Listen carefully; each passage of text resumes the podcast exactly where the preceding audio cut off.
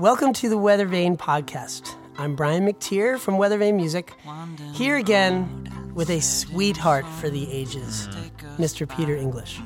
Uh, Peter and I recorded these conversations way, way, way back uh, in early 2014, and we're sharing them now, partially in, in anticipation of Peter's next big thing, which is something he's going to tell us about right now. That's right. I've been working on a podcast. It's a narrative journalism look at the music industry. It's called The Long Play. It's about making your passion into your career. And this podcast, when are we going to hear it? Fall of 2015. But what we're listening to now is actually the precursor to all of that. And uh, these are conversations that we recorded here in Philadelphia that talk with uh, amazing recording artists and engineers about how they improve and sustain their craft.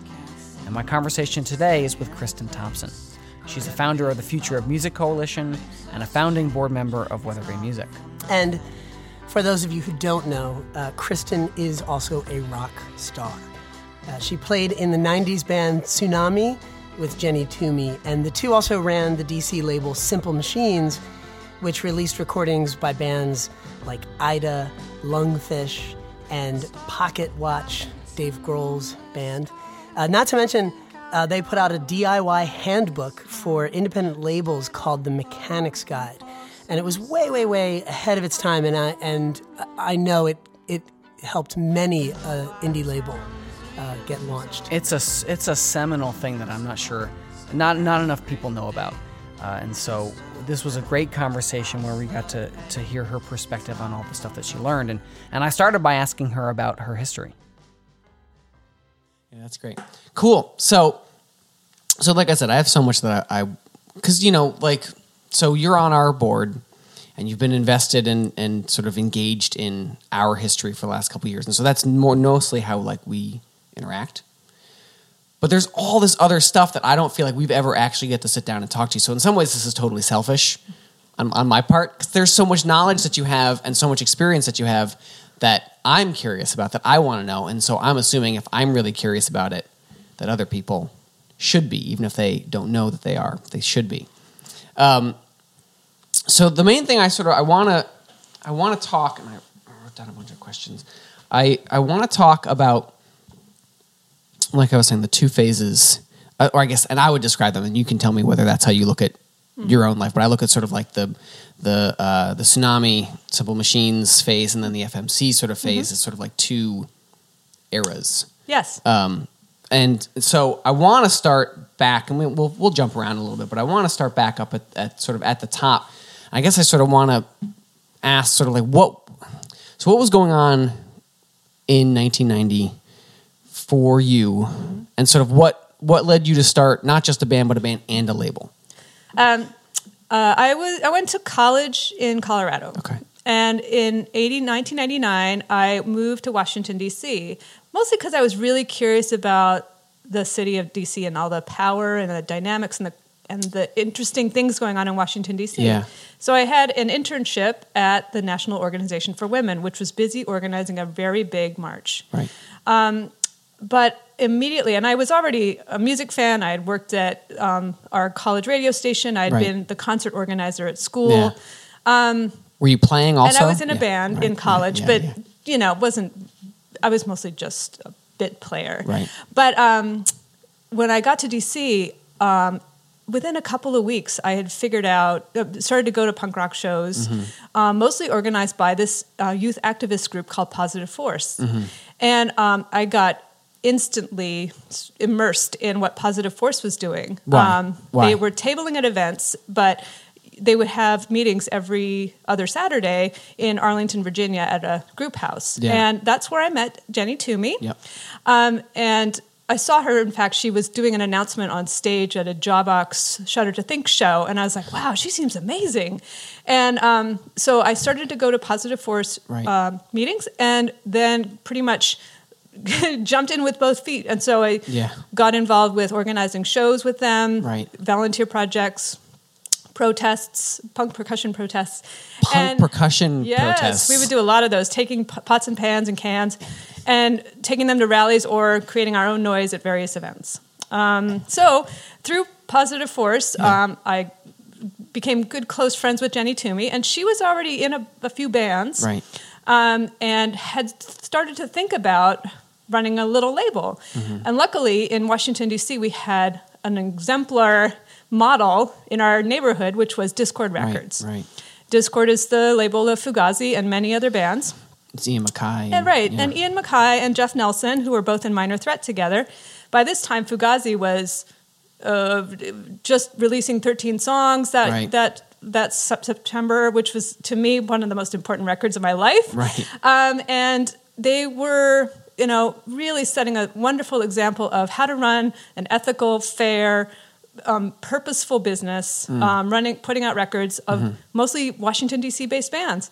And for Jenny, and eventually for me, um, we wanted to try and do it as well. Right. So um, that's how that was one of the um, main um, sort of impetuses for Right. Simple Machines. so why does why does Dischord? Why does why do Ian MacKaye? Why does why do why does that resonate with you? Like what? That's not how everyone thinks about going about making music. You know that like why is that?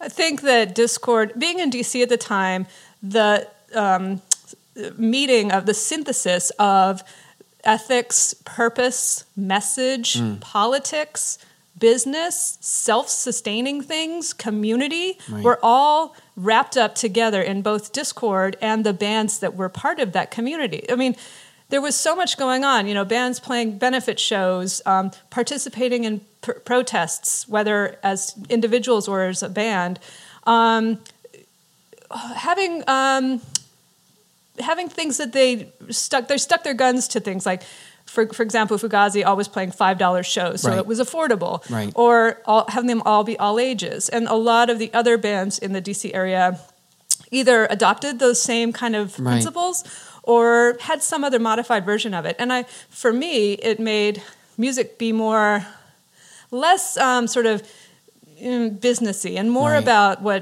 music really can do, which is empower people, serve as a rallying cry, Right. and a community builder. Right. Yeah. I mean that. that this sort of goes to what I we might be just going there right now. As I'm, I'm wondering how you compare and contrast what's going on now because I don't think about those same things in the same. Or we're you know we are trying to think about things in in some ways in similar ways, maybe without necessarily the punk aesthetic, but some of those ethics values are are important to us. But I don't look at that as the tenor of the music industry, or even that many corners of the music industry right now. Like, so I'm just curious what it felt like. Oh, for me, it felt so um, energetic and inspiring Yeah. and empowering, and all those things. I mean, that's kind of the the thing that drove us with Simple Machines. We were like maniacs trying to um, take full advantage of what we could do Right. at that age, whether whether Right. it was both putting out records of on the for Simple Machines, we were working with bands that were not just from DC, but bands that were sort of indie pop punk, and we had Yeah. other labels that were like us, like Unrest. I mean, Unrest's label, Yep. Teen Beat, and then Slumberland Records, Yeah. which was in Silver Spring, and so we would oftentimes organize events together. We would. Um, go on tour with bands that were similar to ours. Like, for example, Tsunami often went on tour with Versus Yeah. from New York um, or with Velocity Girl. Yeah. And um, so for us, it was um, a way to to make friends and actually support each other. Yeah. And you know, find out about other scenes. You know, beyond Right. what maximum you could read in the Maximum Rock and Roll Scene reports, Yeah, uh, yeah. because that was really pretty punk oriented, and I certainly am a fan of punk rock and Right. part, part, was part of that community. But we were doing a different kind of music that was Right. sometimes not on their radars. Right. So, you know, for us, Simple Machines was a way to express those things, to um, embrace those values, Right. um, with a little bit of a sort of a indie rock twist, and Yeah. um, and hopefully help our friends with our musical friends. Right. Yeah. Yeah. Yeah, and I do. I still do see that. Um, I Yeah. admit that I'm a bit removed from the, the pockets of the music community Right. where that that those values are really held strongly. I do Right. know they exist, um, but I do agree that there is a lot less of a distinction between what used to be like this unreal unattainable part of the music industry. Like, oh, bands signed to major labels and U2 and all those bands way up the top. Like, there's like a different a- animal altogether. Right. And we, it was so easy for us to just not even try try that. Right. That wasn't part of your path, so why even aspire to that? No, and we Yeah. didn't aspire to it. And in fact, it was sometimes held up as a, you know, sort of unsavory part of the music industry. Right.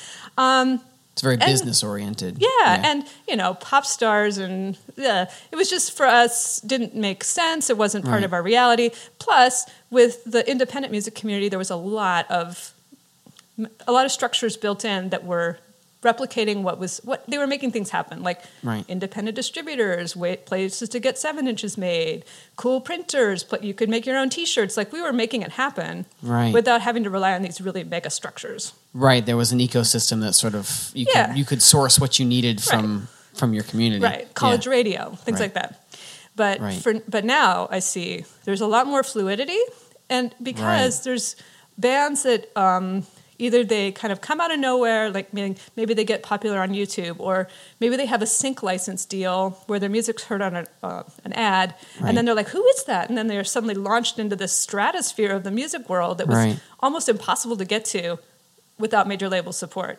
so macklemore um, Feist, Yeah. people that um, you know, and what they're doing now varies, but you know, the distinction is a lot less clear now. It's less of a caste system. I think that so. that sounds like harsh, but like yeah. yeah, Yeah. I mean, there's bands that are um, able to trans traverse back and forth Mm. a bit because maybe they get a sync licensing deal that's really awesome and that's something of value to them because they can make some money and maybe that Right. funds the tour to Australia or Right. whatever. Right. And they may not have to get in the major label world to do that, but that is different than it used to be. right. That's attainable yeah, where it wasn't before. yeah. Right. But I, I mean, I guess I, I asked this to a lot of people. Like, the dream seems to be like, make a song, make it so good, just put it out there, it'll work for you. Like, do you buy that? Is that is that a model for you, or or is that like how much does that? If you were talking to a, a young band right now who was Mm-hmm. like, we're gonna do it, Kristin, we're gonna do it. Like, what what do we do? you know what I mean? Like, what do you what do you tell them? Uh, know. I mean, go to your original thought about like, hey, we're going to put out a great record, and um, you know, the whole world will open up um, at our feet, which is maybe impractical. But if say you do put out a really, really good record, and um, it, that kind of stuff is actually hard to just remain undiscovered now. You know, because it's not just somebody flipping past it in the record bin. I mean, it's pretty. If you make it accessible, SoundCloud, Bandcamp, CD Baby, TuneCore, Right. whatever, um, Spotify, yeah. Spotify, whatever it is, if it's accessible and some people start to hear it and gain traction, and if it's really super awesome, people will hear it. Right. it's not just going to Right. fall into the dustbins of history. Um, but that doesn't mean that there's a zillion other things people aren't listening to. So, you know, and stuff that's heavily promoted by labels or getting commercial airplay, whatever it is. Like, Right. Um, that the mechanisms that make things popular are still very, very useful and very, very good at what they do. Right. Um, right. There's an interesting book actually that just came out about three months ago about blockbusters and how Oh, did you read that? I haven't read it yet. Okay. I understand the premise though enough to just mention that Yeah. these So some What's the name of it? blockbusters, and it's Yeah. Mm-hmm. Anita Anita Elberse that's uh, a bus, uh, at the Harvard Business School, Yeah. and um, she, uh, you know the premise or the sort of hypothesis that the internet will level the playing field and will it will have like this sort of collapse of this giant pyramid of One, the- success. The, the long Chris Anderson's the long tail as Right. the model is maybe not. right and that working. you know I, th- th- th- she was kind of testing to see whether that was true and that there is still quite a significant blockbuster effect that there Mm-hmm. are superstars and they take up most of the oxygen in the music industry Right. and there's this whole rule about 80% of sales is 20% of the con you know whatever in 80-20 rule and i think she found it was even more drastic like 10% of the artists sell 90% of the music and i folks should go to the book to get the actual statistics but um, she she did note that the um, you know the internet has not destroyed this whole blockbuster and sort of um, superstar which was the dream of it. I feel like that was like the narrative that has been crafted even up until the last couple of years ago, which Mm-hmm. is like it's going to change everything. And I guess I, you know, It has it certainly changed things. it's I mean, changed some things. we've certainly we've we've mentioned that you know access to the marketplace Right. has com- is so easy now. It's revolutionized. Yeah. Totally. I mean, I'll just for folks who have never experienced trying to sell records to a distributor, um, Yeah, about and to get paid for that, which was Simple Machines put out about seventy records, Yeah. seventy five in an eight year span. Most of them were seven inches, some of them were CDs, some were vinyl, Mm-hmm. and um, we would sell to distributors, which would buy you know i don't know 100 copies or 400 copies of something and then they would sell them to retailers and then they would send us a check eventually um, but I've I've glossed over a couple of things, which is you have to convince the distributors to that your record is worth them taking a risk on, and you had to kind of hassle them to get paid. Usually, some distributors were better than others. But um, you always had to do follow up calls and you had to tell them about your next release and get them excited so they would buy those things. And um, luckily, we had some fantastic distributors, but there's this entire part of the workflow that is now, unless you're doing retail sales, it's totally Yeah, it's irrelevant. frictionless. Yeah. Yeah. So now, if I was in the same um, position that Simple Machines was in, and say, say we do a limited number of seven inches just to sell at re- the store, I mean, um, shops or Yeah. at merch tables, but then the rest of it is like. Hmm, I go to a website and I fill in the metadata and I hit submit and it gets sent to all the digital stores. Yeah. Yeah. And then once a month, you get a statement and a digital payment into your um, Right. your bank account based on the sales or the streams. There, there's no communication, no talking, no hassling, no no threats. Right. No threats. Yeah. yeah. so yeah. so no missed phone calls. Um, Yeah. All those things have totally disappeared. Now, Mm. so we've talked about the access to the marketplace is drastically changed. Um, but um, that doesn't make it any easier to be compensated for your work or to build a fan base. All those are new challenges or Right. slightly different challenges. Right. It, it was hard then for certain reasons. It's hard now for certain reasons. Like, Yeah. when is it not going to be hard? Yeah. To, to do this Yeah. kind of thing. Yeah. Yeah. Right. right. There's your answer. It's- Yeah, right. It's uh, you know, it's just different challenges. It's Yeah. um, and and I, you know, people, uh, bands and artists always have different motivations. Sometimes they're like, I'm, you know, I am compelled to write these songs. It's the way I am. I want to. Some bands are like, this is just fun. Let's do it for a while. You know, other people have much dif- different ambitions. Like we want to get signed. We want to get radio play. Right.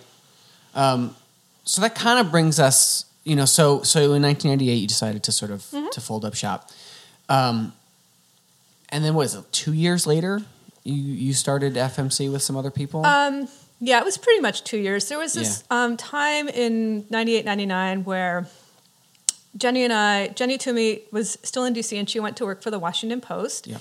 Um, and I went to grad school. But we were both really curious about what was going on with the internet and how it was affecting indie labels. So we started to do this interview um, series um, Yeah. that was published through um, uh, Epitonic's website at the time. Um, and uh, it was called The Machine. And um, yeah, we just adopted our own type name. but um, so we would talk to Slim at Kill Rock Stars and Um, other people, and we figured out we were so it was so fascinating to hear how people were dealing with things and whether they were actually licensing their catalog on what were they up to. And we also stumbled into this other entire world of emerging tech people people who were trying webcasting um, uh, music attorneys um, and then lawyers and policymakers. And in about 99 2000 we realized, especially Jenny realized that there was this other world of policy, um, federal policy, copyright policy, um, that was uh, really important for musicians to pay attention to and Right. participate in in order to make sure they were not um, exploited in the future. You know, it was a, an opportunity to make sure musicians were going to be fairly compensated. right, and represented in the democracy. Like Yeah. you, you don't you don't get a voice unless you make your voice heard. Yeah, there's. Let me give you an example Yeah. that, that of where policy changed because of activism, and um, we're very probably most listeners are aware of Pandora Yeah. and Sirius XM, and there's they, they, they exist in this class of uh, licensing called non-interactive webcasters or digital broadcasters.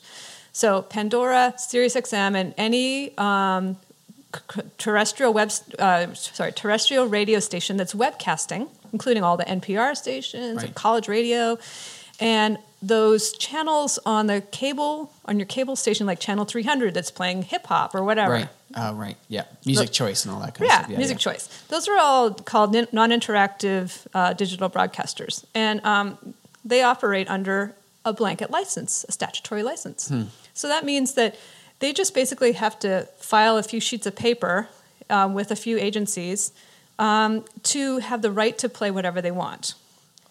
It's like the same, almost the same as radio, but it's not under radio, right? It's, that, that's the difference. It's very similar to commercial terrestrial radio, but there's a slight change, and here's where policy and activism are magical.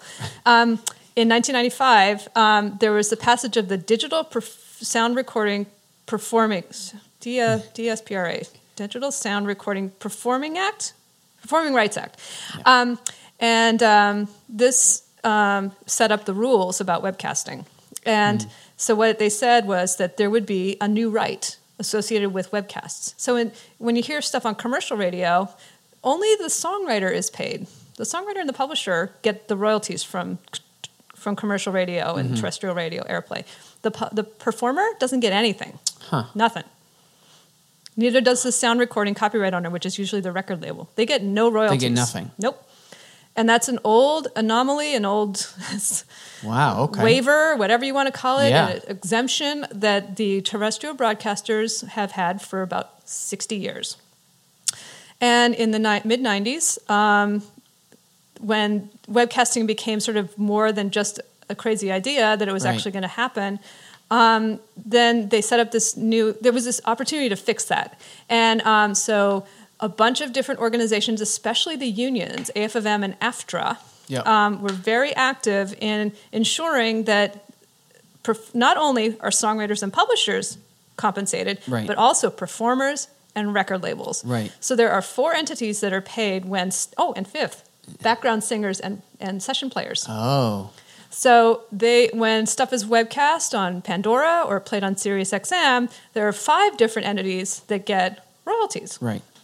And this, and even better, um, everybody's paid directly and simultaneously.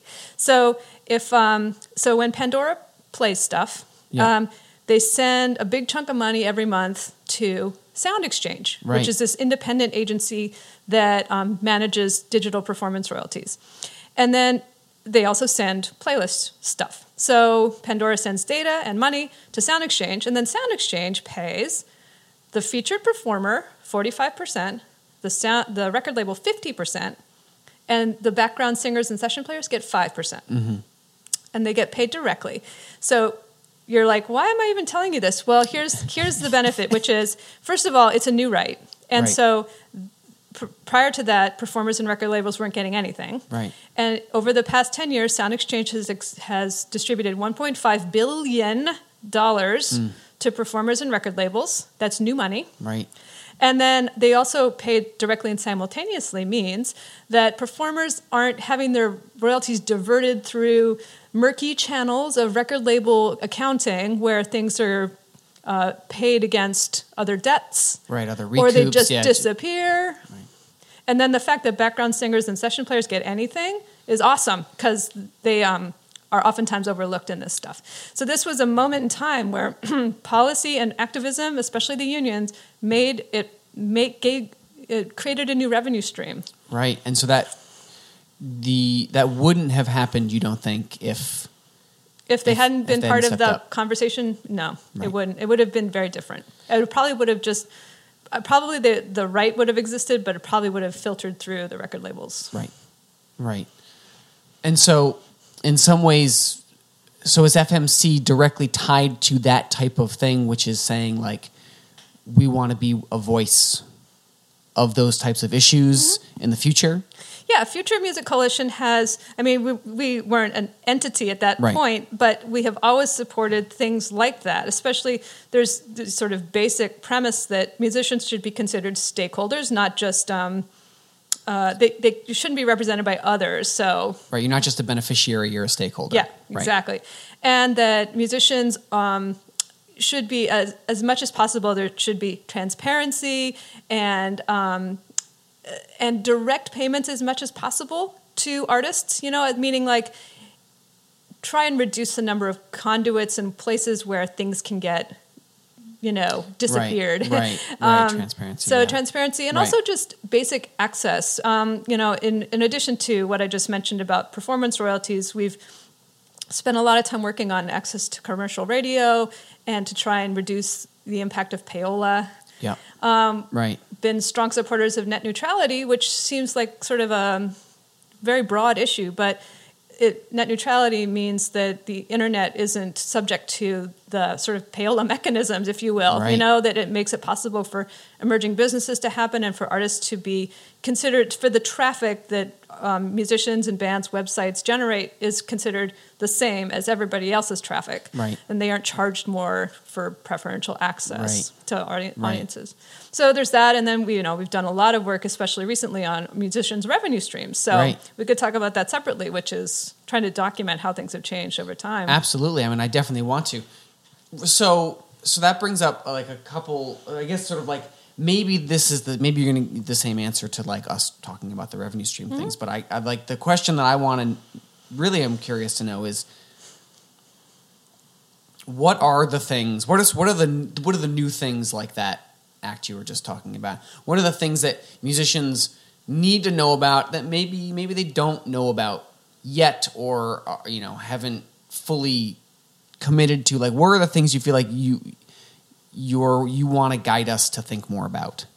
There are a few policy things, but there's some things that are sort of ancillary to policy. So Right. one policy thing is um, Future Music Coalition and many other organizations have been trying to um, get that exemption I mentioned about radio to go away. And so there's this long-standing, I mean, back to like Frank Sinatra uh, being an advocate for this, uh, to pass a performance royalty for sound recordings for terrestrial radio, Right. and this would ensure that um, that performers and sound and uh, labels would get royalties as well. I mean, America, the states, is like one of the handful of countries in the world that doesn't have this right, and so there's um, what it creates is not only the fact that performers and record labels just don't get this money at this point, but it also means that all the money that's being generated when when music is played in other countries has no way to come to the United States because there's no reciprocal right. And considering that music, like you were saying earlier, is a Yeah. global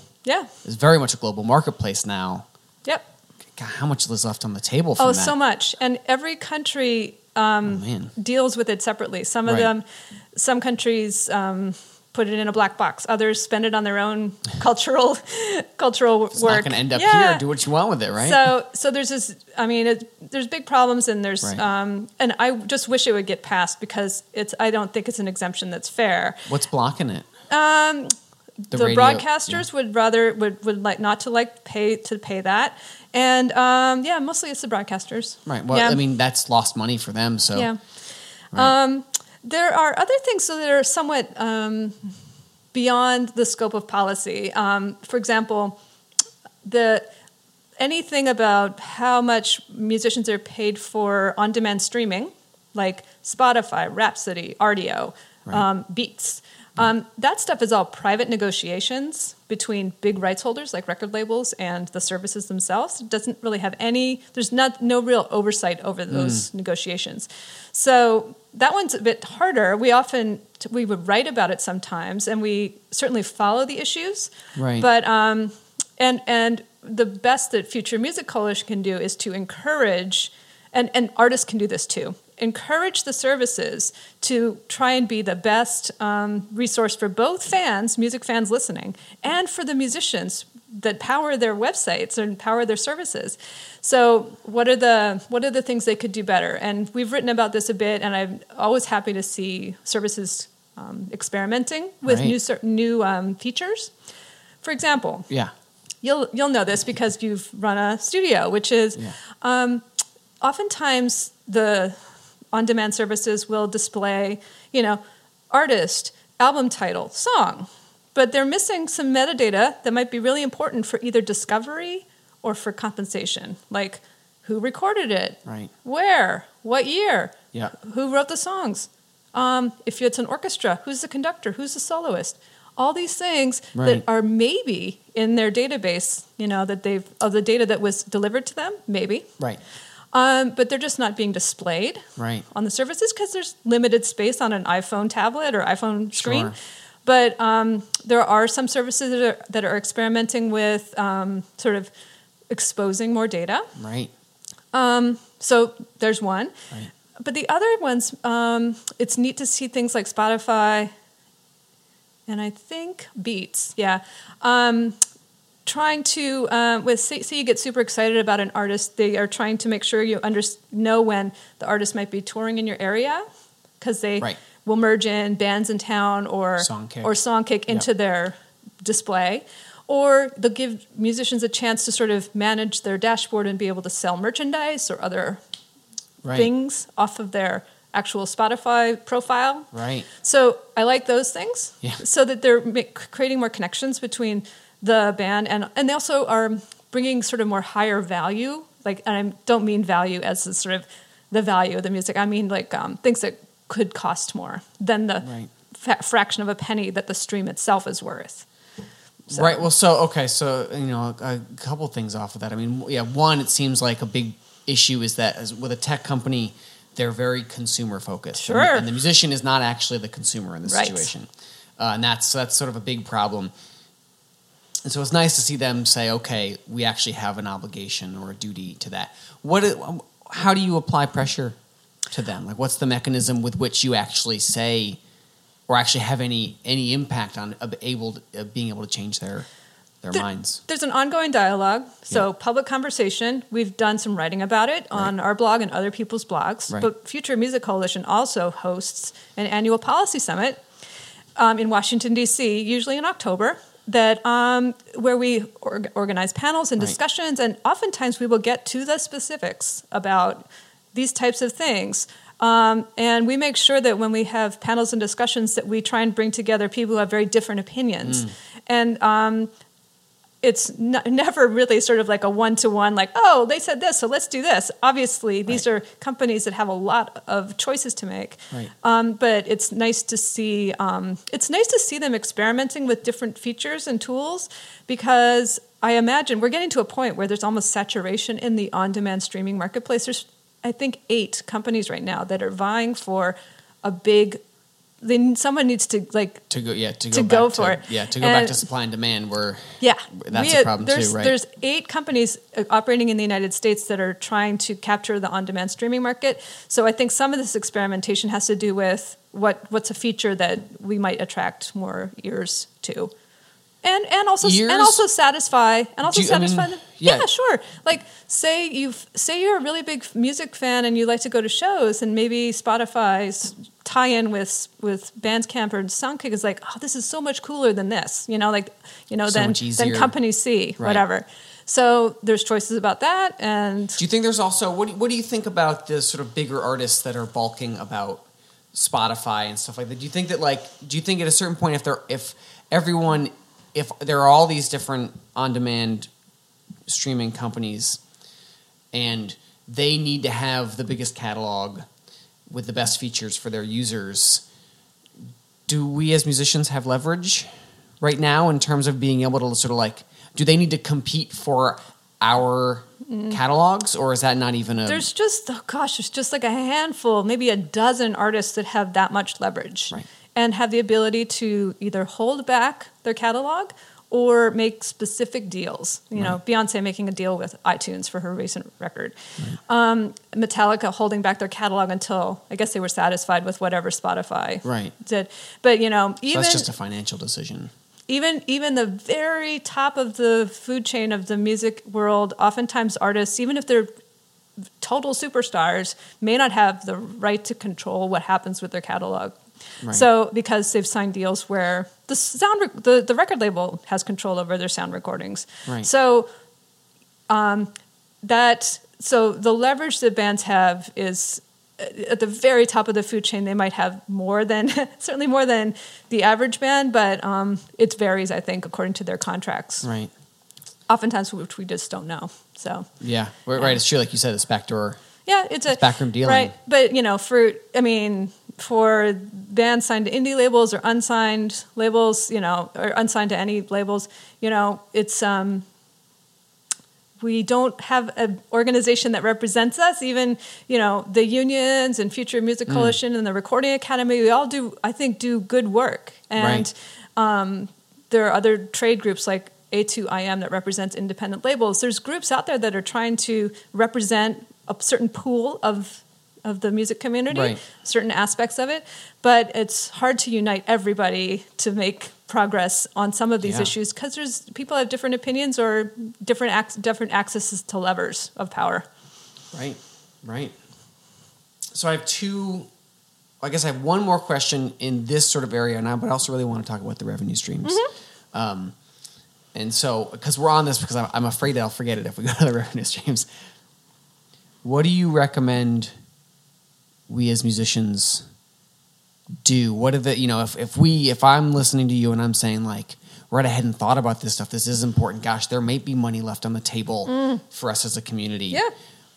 what are, what am I supposed to do? Like, what what are my next steps? Um, if you're a band that's putting out records, maybe on your own or on an indie label, there are a few very basic things I think are important to do. Right. Um, first is, um, and these sound so boring, but they're so important. Um, first of all, have an intra band agreement, even if you write it up yourselves, so you understand the splits of any future revenue Okay, uh, current or future revenue because music exists forever on the internet.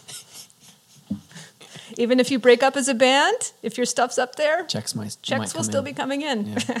you have to know um, how things will be split in the future. Um, the second thing is make sure if you write your own songs that you pick a performance rights organizations organization ASCAP, BMI, or if SESAC, which is invite only, um, and register as a songwriter. Do you recommend one over the other? Nope, I don't. And I I have I've seen both of them in action. It I, I can't qualify which one. So, But but make sure ASCAP, BMI, SESAC. ASCAP or BMI or SESAC. Uh, make sure that you pick a PRO, understand what it's like to be a self publisher or what it's like to have a relationship with a publisher, and um, make sure your repertoire, all your songs, are properly loaded in to their databases. Um, and then, um, third, if you are a performer, make sure you're signed up for SoundExchange, which is free Yep. um, because that's the way digital performance royalties will come flow to you Right.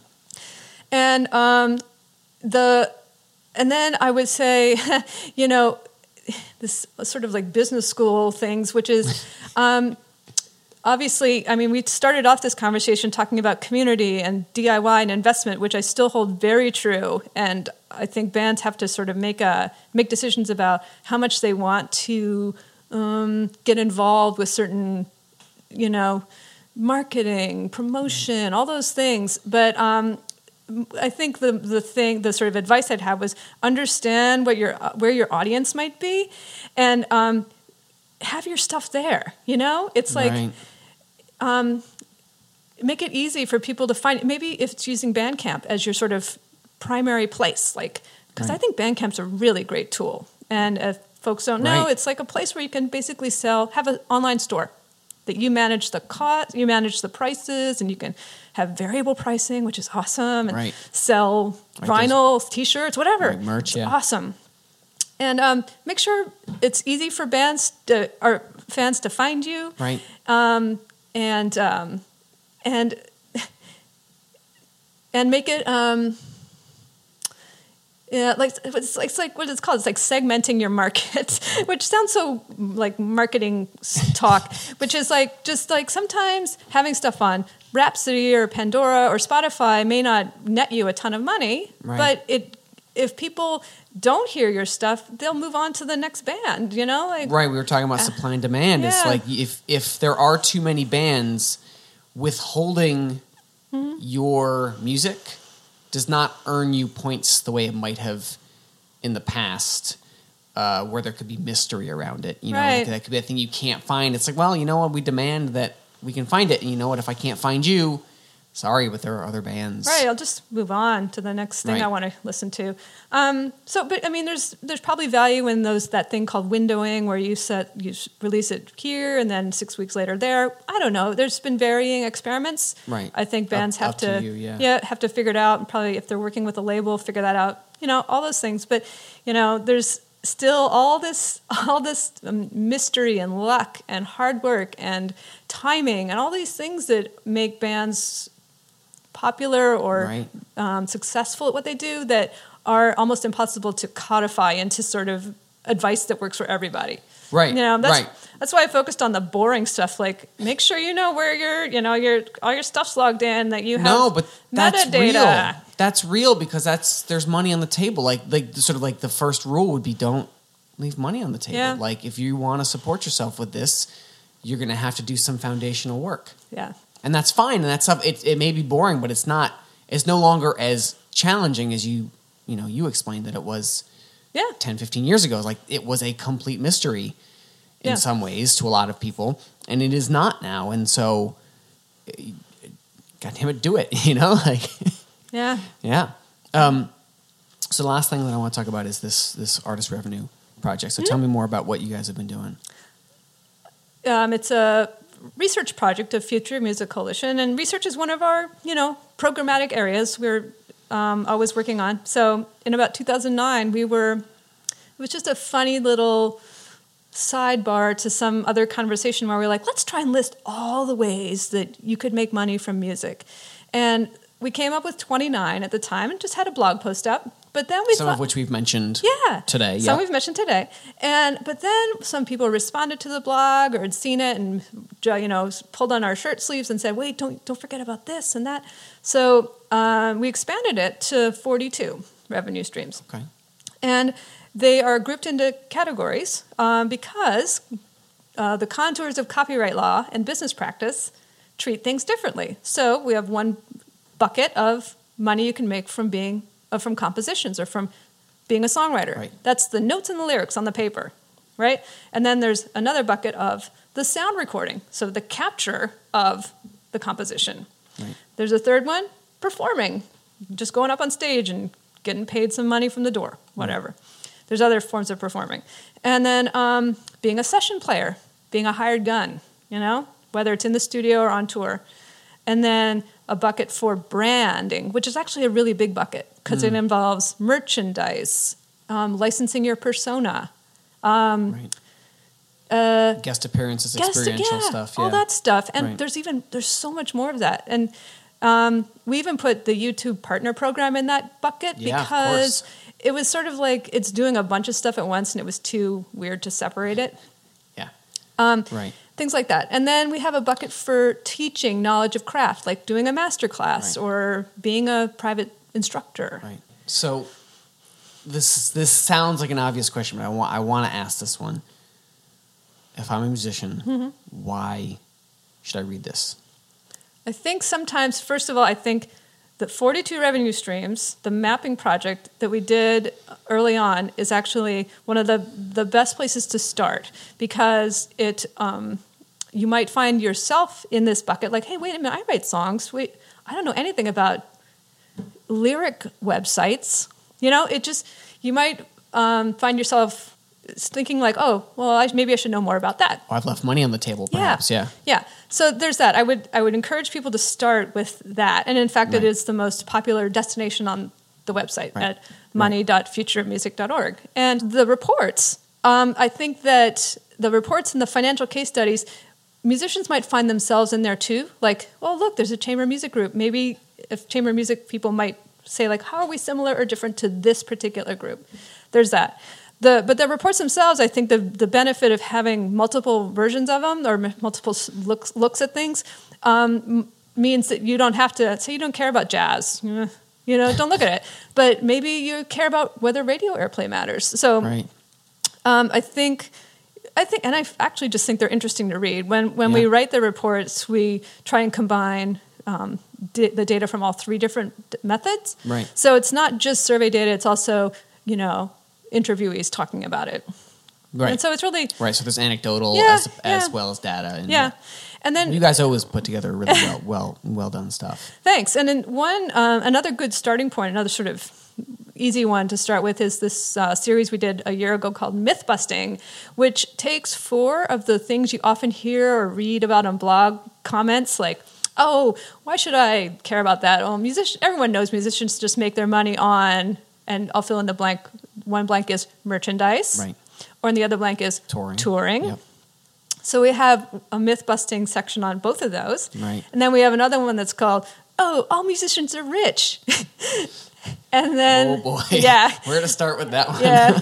and um, can't remember the fourth one. But Yeah. yeah, so myth busting's a good sort of summary of things Right. we commonly think about. And they're trying to dispel the myths around them. Yeah, I mean, I think it's such an amazing um, public good. I mean, to go back to it seems like the ethic conversation. we- You know, it seems like there's this through line of like helping other people, making sure that.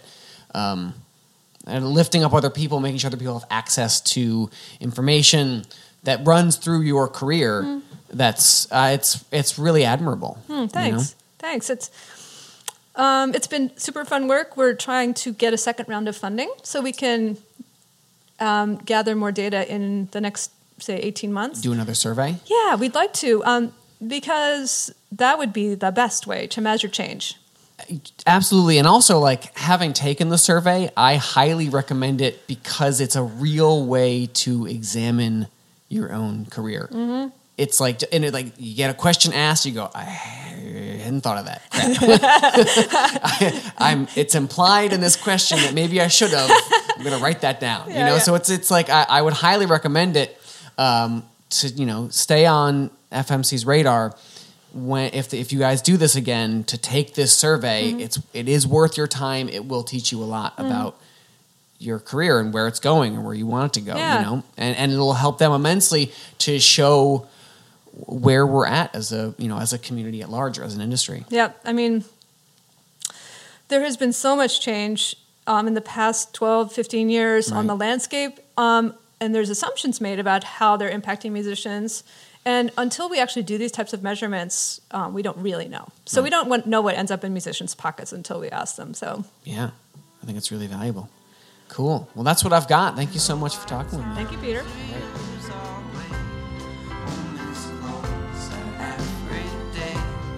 Well, that was awesome. You can see now why uh, Kristin was the very first person I spoke to when I decided to start Weathervane in 2009.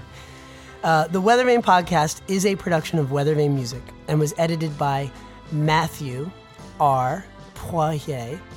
Today's theme music comes from the remix by Manu K of the song Not for Nothing, recorded for the mutual benefit episode of Shaking Through. You can check out the episode along with countless other remixes at weathervanemusic.org slash shaking through slash mutual benefit. Your hosts are me, Brian McTear, and Peter English, who was once loyal to us, but now only cares about his new podcast, The Long Play. And you can find out more at thelongplaypodcast.org. Whatever, Peter. Whatever, Brian.